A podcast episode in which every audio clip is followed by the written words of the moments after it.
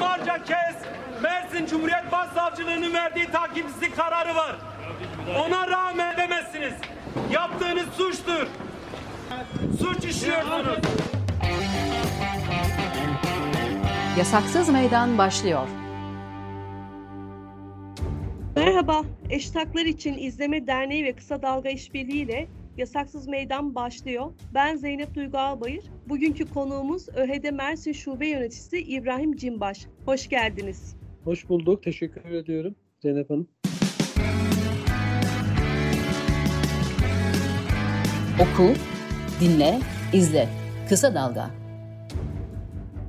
Mersin'de Özgürlük İçin Hukukçular Derneği, Demokrat Avukatlar Grubu, Çağdaş Hukukçular Derneği Şubesi adliye binası önünde yapmak istediği basın açıklamasına müdahale edildi. Aslında bunu konuşacağız. Tehlike altındaki avukat gününün 2019 yılında Türkiye'deki avukatlara ithaf edildiğini biliyoruz. Dilerseniz öncelikle biraz bu olguyu tartışalım. Türkiye'de avukatlar tehlike altında mı? Nedir bu tehlike? Tehlikeyi ortadan kaldırmakla savunmanın işlevini yerine getirmesi için gerekli güvenceleri sağlamakla yükümlü olan devlet bu tehlikeyi ortadan kaldırmak için ne yapıyor? Evet, öncelikle teşekkür ediyorum bizi konuk olarak aldığınız için. Ee, şöyle, şimdi e, tehlike altındaki avukatlar günü aslında 2010 yılından bu yana dünyanın birçok yerinde tehlike altındaki avukatlara ithaf edilen e, bir gün olarak kutlanıyor. Tarihçesi olarak da İspanya'da e, faşist dönemde e, işçi sendikası avukatlığı yapan dört avukatın Madrid'de ofislerinde öldürülmesinin anması, daha doğrusu bu olayın üzerine e, 2010 yılından bu yana dediğimiz gibi e, devam eden bir süreç. 2010 yılından bu yana aslında Türkiye bir kere değil, üç kere e, ithaf edilen avukatlar e, ünvanını kazandı. Dolayısıyla 2010 yılından bu yana e, 2019'dan önce de sanırım 2012 ve 2013'te de Türkiye ile ilgili e, Türkiye'ye ithaf edilmişti. E, Türkiye'deki durumla ilgili şunu söylemek mümkün. Yani aslında e,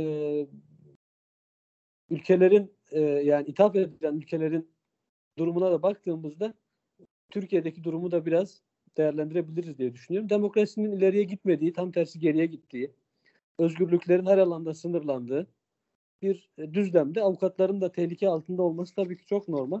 Burada avukatlardan da kastımız elbette ki bütün avukatlar kendisini tehlike altında hissetmiyor olabilir ama özellikle bir hak arayışının tarafı olan avukatların kendisini tehlike altında hissetmesi gayet normal, anlaşılabilir bir durum. Türkiye'de biliyorsunuz 2011-2012 yıllarında ÇHD üyesi e, meslektaşlarımızla ilgili bir soruşturma başlatılmıştı. Ondan önce KCK adı altında yine e, ciddi sayıda avukatın gözaltına alındı ve uzun süre tutuklu kaldığı bir dosya vardı. Sonrasında 2011'den sonra tekrar yakın zamanda yine ÇHD'li avukatlara e, yönelik büyük bir operasyon oldu. Bu büyük operasyonlar dışında e, yerel bazda işte Mersin'in de dahil olduğu 2017 yılında avukatlar yönelik operasyonlar yapıldı. Türkiye'deki durum dünyadaki diğer örneklerden çok farklı değil. Demokrasinin geriye gittiği bir e, ortamda elbette ki avukatlar da tehlike altında. En son işte en büyük yakın zamandaki olay ÇHD'li avukatlarla ilgili, meslektaşlarımızla ilgili dosyada mahkeme heyeti bütün tutukluların e, tahliyesine karar vermişti. Sonrasında bu söylediğim 2018 ya da 2019 olabilir. Sonrasında bütün e, mahkeme heyeti dağıtıldı. Yerine başka bir mahkeme heyeti hemen transfer edildi. Bu mahkeme heyeti bütün avukatlarla ilgili tekrar tutuklama kararı verdi. Cezaevinden çıkmadan tekrar tutuklanmış oldular.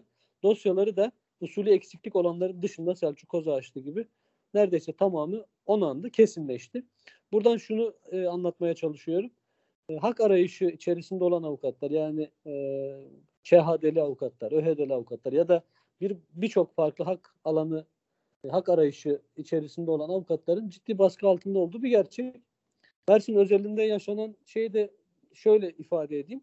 Daha önce de dediğim gibi Mersin'de bizim e, ona yakın avukat arkadaşımız 2017 yılında gözaltına alınmıştı. Haksız, hukuksuz bir dosya e, ile gözaltına alınan avukat arkadaşların işte isimleri afişe edildi, bir sürü kendileriyle ilgili olmayan şeyler iddia edildi. Sonuç olarak hepsi beraat etti. Dolayısıyla bunları birbirinden ayrı ve bağımsız görmemek lazım. İktidarın genel bir politikasının sonucu olarak okumak, görmek lazım. Mersin özelinde yaşanan bu durumda bundan çok farklı bir şeyin tezahürü değil. Aslında biraz bahsettiniz. Şöyle bir soru yöneltmek istiyorum. 22 Ocak tarihinde Mersin Adliyesi önünde tehlike altındaki avukatlar günü ile ilgili basın açıklaması yapmak istediniz. Kamuoyuna ya da yetkililere duyurmak istediğiniz talepleriniz nelerdi? Şöyle bizim özel olarak bir talepte bulunmaktan ziyade tehlike altındaki avukatlar gününün önemine dikkat çekmek, Türkiye'deki avukatların durumuyla ilgili de değerlendirmeler yapmak, kendi e, nazarımıza, kendi e, görüş görüşlerimizi aktarmak için basın açıklamasını yap- yapmak istedik. Elbette ki basın açıklamasını yapmak için seçeceğimiz mekan tabii ki adliyedir. Çünkü adliyeler bizim iş yerlerimiz. Biz avukatız. Savunmanın bir tarafıyız. Dolayısıyla adliye önünde e, bu açıklamayı yapmamız gerekir. Bizim en e, temel hakkımız da bu. Bu açıklama metninin içerisinde aslında e, yani doğrudan Türkiye'deki avukatlardan ziyade dünyadaki e, bu sene atfedilen Kolombiyalı meslektaşlarımızı da anarak Türkiye'deki durumu da özetleyen bir basın açıklaması yapmak istedik. E, ama savcılığın burada açıklama yaptırmayacağı şeklindeki bir e, kararın olduğunu ilgili kolluk memurları bize bildirdiler. Biz de böyle bir kararı tanımadığımızı söyledik. Çünkü bu kararın hukuksuz olduğunu biliyoruz. Daha önce de Mersin Adliyesi önünde çok defa basın açıklaması yaptık. Hakkımıza soruşturmalar da açıldı. Bu soruşturmaların tamamında takipsizlik kararı verildi. Ee, yani süreç böyle. Anayasanın 34. maddesine göre şiddet içermediği sürece gösterilerin engellenmemesi ve müdahale edilmemesi gerekiyor. Bu açıklamaya katılan insanlar avukatlardı ve neyin yasal ya da yasa dışı olduğunu çok iyi biliyorlardır. Ama basın açıklamanıza güvenlik güçleri tarafından müdahale ediliyor gördüğümüz kadarıyla. Yapılan müdahalenin gerekçesi neydi? Size açıklandı mı? Yapılan müdahalenin gerekçesi şudur. e, bu gösterinin izinsiz olduğu ve suç teşkil ettiği şeklinde bir gerekçeyle kolluk kuvvetleri e, bizi uyardılar. Sonrasında e, metni okuyan arkadaşımızın sesinin duyulmaması için de kendilerinin elinde bulunan megafonla dağılmamız yönünde bize uyarıda bulundular. Biz de burasının bizim çalışma sahamız oldu, adliye oldu ve aynı zamanda bugünün de tehlike altındaki avukatlar günü oldu. Dolayısıyla en azından bugüne özel e, böyle bir muameleyle karşılaşmamamız gerektiğini izah etmeye çalıştık. Ama onlar ısrarcı oldular. Sonrasında biz açıklamamızı yaptık. E, açıklamayı bitirdikten sonra kısa bir işte oturma eylemi de yaptık ve adliye içerisine giriş yaptık. Burada şöyle bir durum yani aslında e, birçok kentte benzer e, anmalar yapıldı. Tehlike altındaki avukatlar günüyle ilgili birçok yerde basın açıklamaları yapıldı ama Mersin'de müdahaleye dönüştü. Burada da burada Mersin Başsavcılığı'nın tavrıyla ilgili bir problem oldu. Tabii ki çok açık. Mersin Cumhuriyet Başsavcılığı kendisinin verdiği talimat doğrultusunda adliye bahçesinde açıklama yaptırmayacağını ifade ediyor. Halbuki dediğiniz gibi anayasanın 34. maddesi Anayasa Mahkemesi kararları, ahim kararları barışçıl gösterilerin bir izne tabi olmayacağını ancak barışçıl gösterinin somut şekilde e, bir tehlike barışçıl olarak başlayabilecek bir gösterinin diyelim somut şekilde tehlike arz etmesi durumunda yani burada kamu güvenliğine ilişkin ya da diğer başkalarının haklarına ilişkin bir tehlike arz etmesi durumunda müdahale edilebileceğini söylüyor. Biz kendi iş yerimiz olan adliyemizin önünde mesleğimizle ilgili bir konuda açıklama yapmak isterken bu müdahaleye maalesef uğradık ama e, dediğimiz gibi daha önceden de çok defa biz basın açıklamaları yaptık. Müdahale edilenler de oldu, müdahale edilmeyenler de oldu. Hakkımızda soruşturma açılanlar oldu. Bu soruşturmaların tamamından takipsizlik kararları verildi. Yani dava açılmasına yer olmadığına ilişkin kararlar verildi. Dolayısıyla başsavcılığın bu tutumu, tarzı ve aynı zamanda kolluğun tarzı elbette ki hukuka uygun bir tavır tarz değil. Biz de daha sonrasında zaten buna ilişkin yaptığımız açıklamada şimdiye kadar olduğu gibi bundan sonra da kendimizle ilgili, mesleğimizle ilgili e, yapmak istediğimiz açıklamaları adliye önünde e, dilediğimiz zaman da yapacağımızı, bu konuda izne tabi olmadığımızı ifade ettik, deklare ettik. Tam da buradan şöyle bir şey e, sormak istiyorum. E, eşit olarak 2015 yılından itibaren sistematik bir şekilde barışçı toplantı ve gösterilere yapılan polis müdahalelerini ve mülki idare tarafından ilan edilen yasakları izliyoruz. Verilerimiz arasında tehlike altındaki avukatlar gününde yapılan eylemlere müdahale edilmesine ilişkin bir kayıt yok. Zannediyorum e, bu ilk müdahale bu yıl müdahale edilmesinin e, demokratik toplum gereklerindeki aşama ile mi ilgili? E, nasıl değerlendiriyorsunuz? Elbette ki yani e, tam dediğiniz noktayla ilgili e, yani e, 2016 yılındaki darbe girişiminden sonra özellikle o hal ilanıyla birlikte hepimizin bildiği gibi Türkiye'de toplumsal muhalefet üzerinde çok ciddi bir baskı var. E, Dolayısıyla avukatlar da bu baskıdan e, muaf değiller. Avukatlara yönelik de bu baskılar var. Aslında avukatlara yönelik baskıyı şöyle okumak lazım. Bir hak arayışı ya da bir işte bizim hep e, okulda ya da üniversitede öğrendiğimiz ezilenlerin hak arayışı olarak avukatlık mesleği çerçevesinde değerlendirmek lazım. E, bunun dışında şöyle gerçekler de var. Yani işin yani hak hukuk boyutuyla ve savunmayla ilgili boyutunda avukatlar arasında intiharlar çok fazla, geçinememe problemleri çok fazla. E, mesleğin yani avukatlık mesleğinin daha doğrusu savunma mesleğinin değersizleştirilmesine yönelik genel bir politika elbette ki var. Ama bu genel politikanın dışında özellikle dediğim gibi insan hakları örgütlerine ya da bu alanlarda çalışan e, avukatlara yönelik özel bir politikada olduğu bir gerçek. Daha önce de az önce de bahsettim. Birçok meslektaşımız hakkında sadece müvekkilleriyle ilgili mesleklerini yapma tarzlarıyla ilgili davalar açıldığını, ceza istendiğini, uzun süre tutuklu kaldıklarını biliyoruz. Bunları da bundan bağımsız görmemek lazım. Mersin özelinde bu müdahalenin niye olduğu e, sorusuna yani cevap olarak da sanırım yeni bir başsavcımız var. Yeni başsavcının tarzı tutumuyla ilgili olabilir diye düşünüyoruz. Çünkü daha sonrasında e, bu müdahaleden sonra baro başkanımız kendisiyle görüştüğünde yine benzer şekilde ancak baro adına olabilecek açıklamaları ancak kendisinin işaret ettiği yerde e, yapılabileceğini, diğer grupların yani diğer derneklerin vesairelerin yapabil, yapacağı açıklamalar izin verilmeyeceğini kendisi ifade etmiş. Tamamen hukuka aykırı bir durum. E, yani özellikle Mersin'de bunun e, buradaki başsavcılığın tarzı tutumuyla ilgili olduğunu söylemek mümkün. E, ama az önce de ifade ettiğim gibi meslektaşlarımız da bu konuda kararlılar. Bu konudan geri adım atmayacaklarını her mecrada ifade ediyorlar.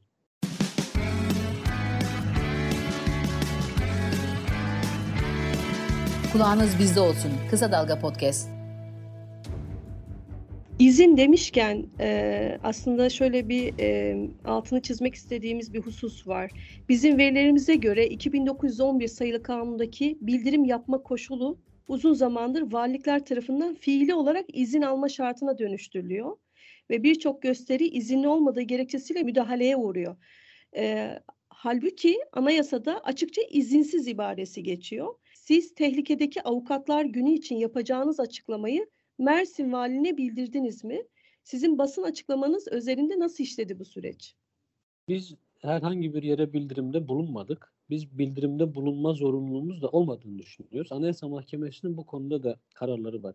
2911 sayılı kanun evet bunu sınırlıyor ve bir izne bağlıyor ama burada barışçıl şekilde toplanan kişilere müdahale edilmesi için kamu düzeninin korunmasının gerekli olduğu ya da katılımcıların hak, ödev ve sorumluluklarına uygun davranmadıklarının yetkili mercilerle gösterilmesi gerekir şeklinde bir kararı var. Dolayısıyla bu şu anlama gelir. Bir basın açıklaması ya da bir toplantı ve gösteri yürüyüşü ancak ve ancak kanunun belirlediği ölçünün dışına çıkarsa, kişilerin ve kamu düzeninin korunmasına ilişkin bir tehlike ortaya çıkarsa kolluk müdahale edebilir. Dolayısıyla az önce söylediğiniz bildirimde bulunma şartı fiilen izin almaya dönüşmüş. Dediğiniz çok doğru. Biz bunun hukuka uygun olmadığını düşünüyoruz.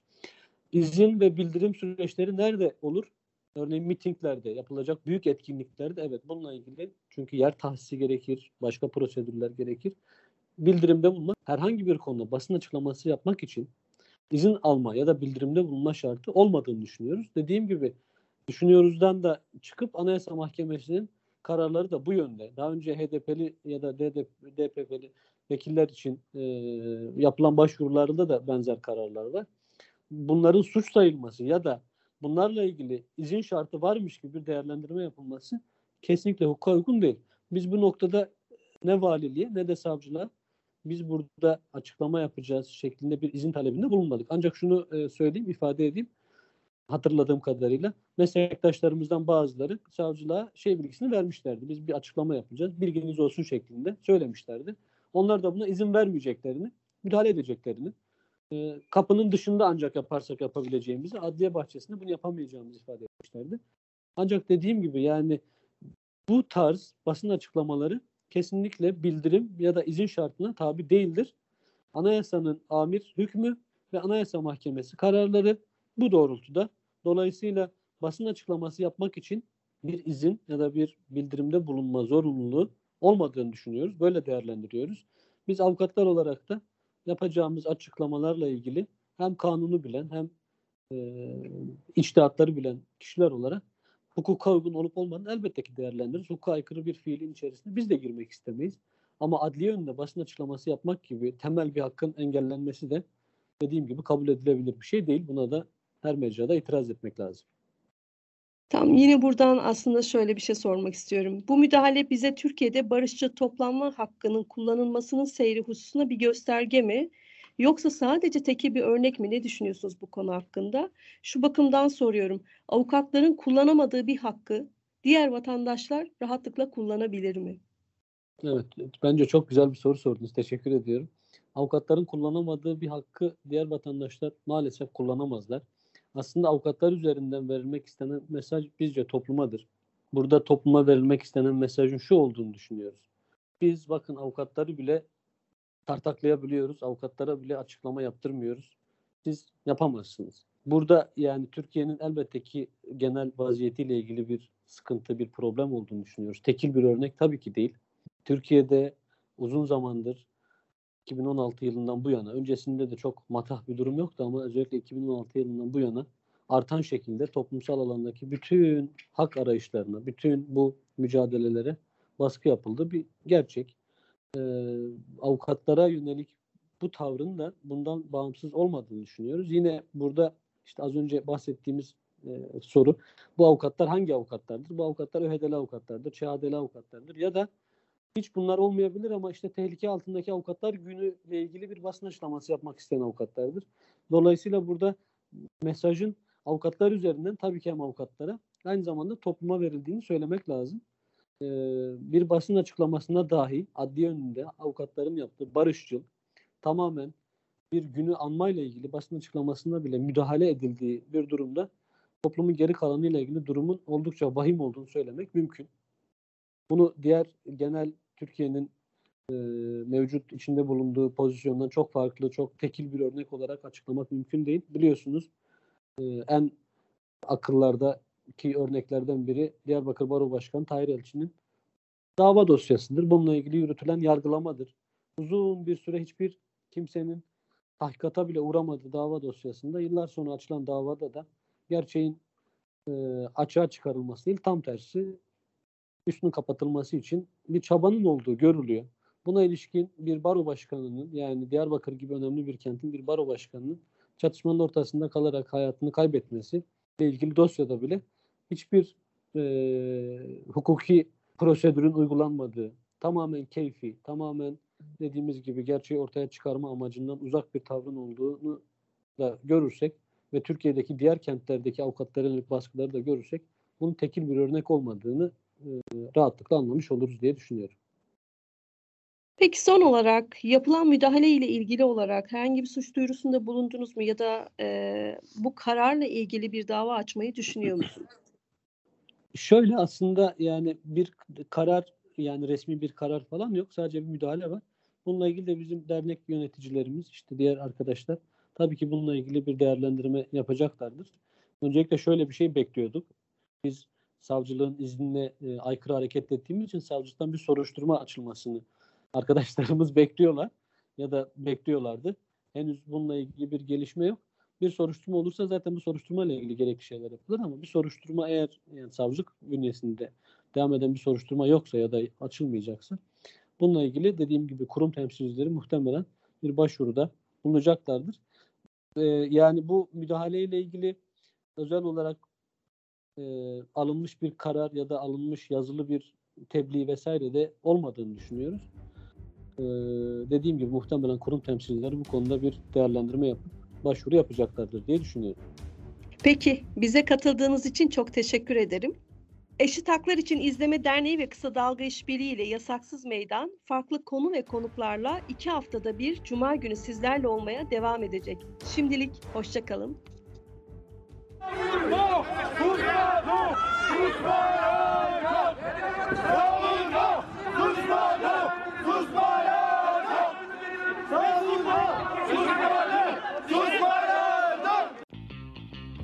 Kısa Dalga podcastleri Demet Bilge Erkasab'ın editörlüğünde Mehmet Özgür Candan'ın post prodüksiyonu ve Esra Baydemir'in hazırladığı görseller ile yayınlanıyor.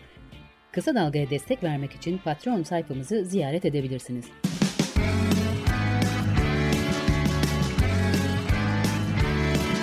Kulağınız bizde olsun. Kısa Dalga Podcast.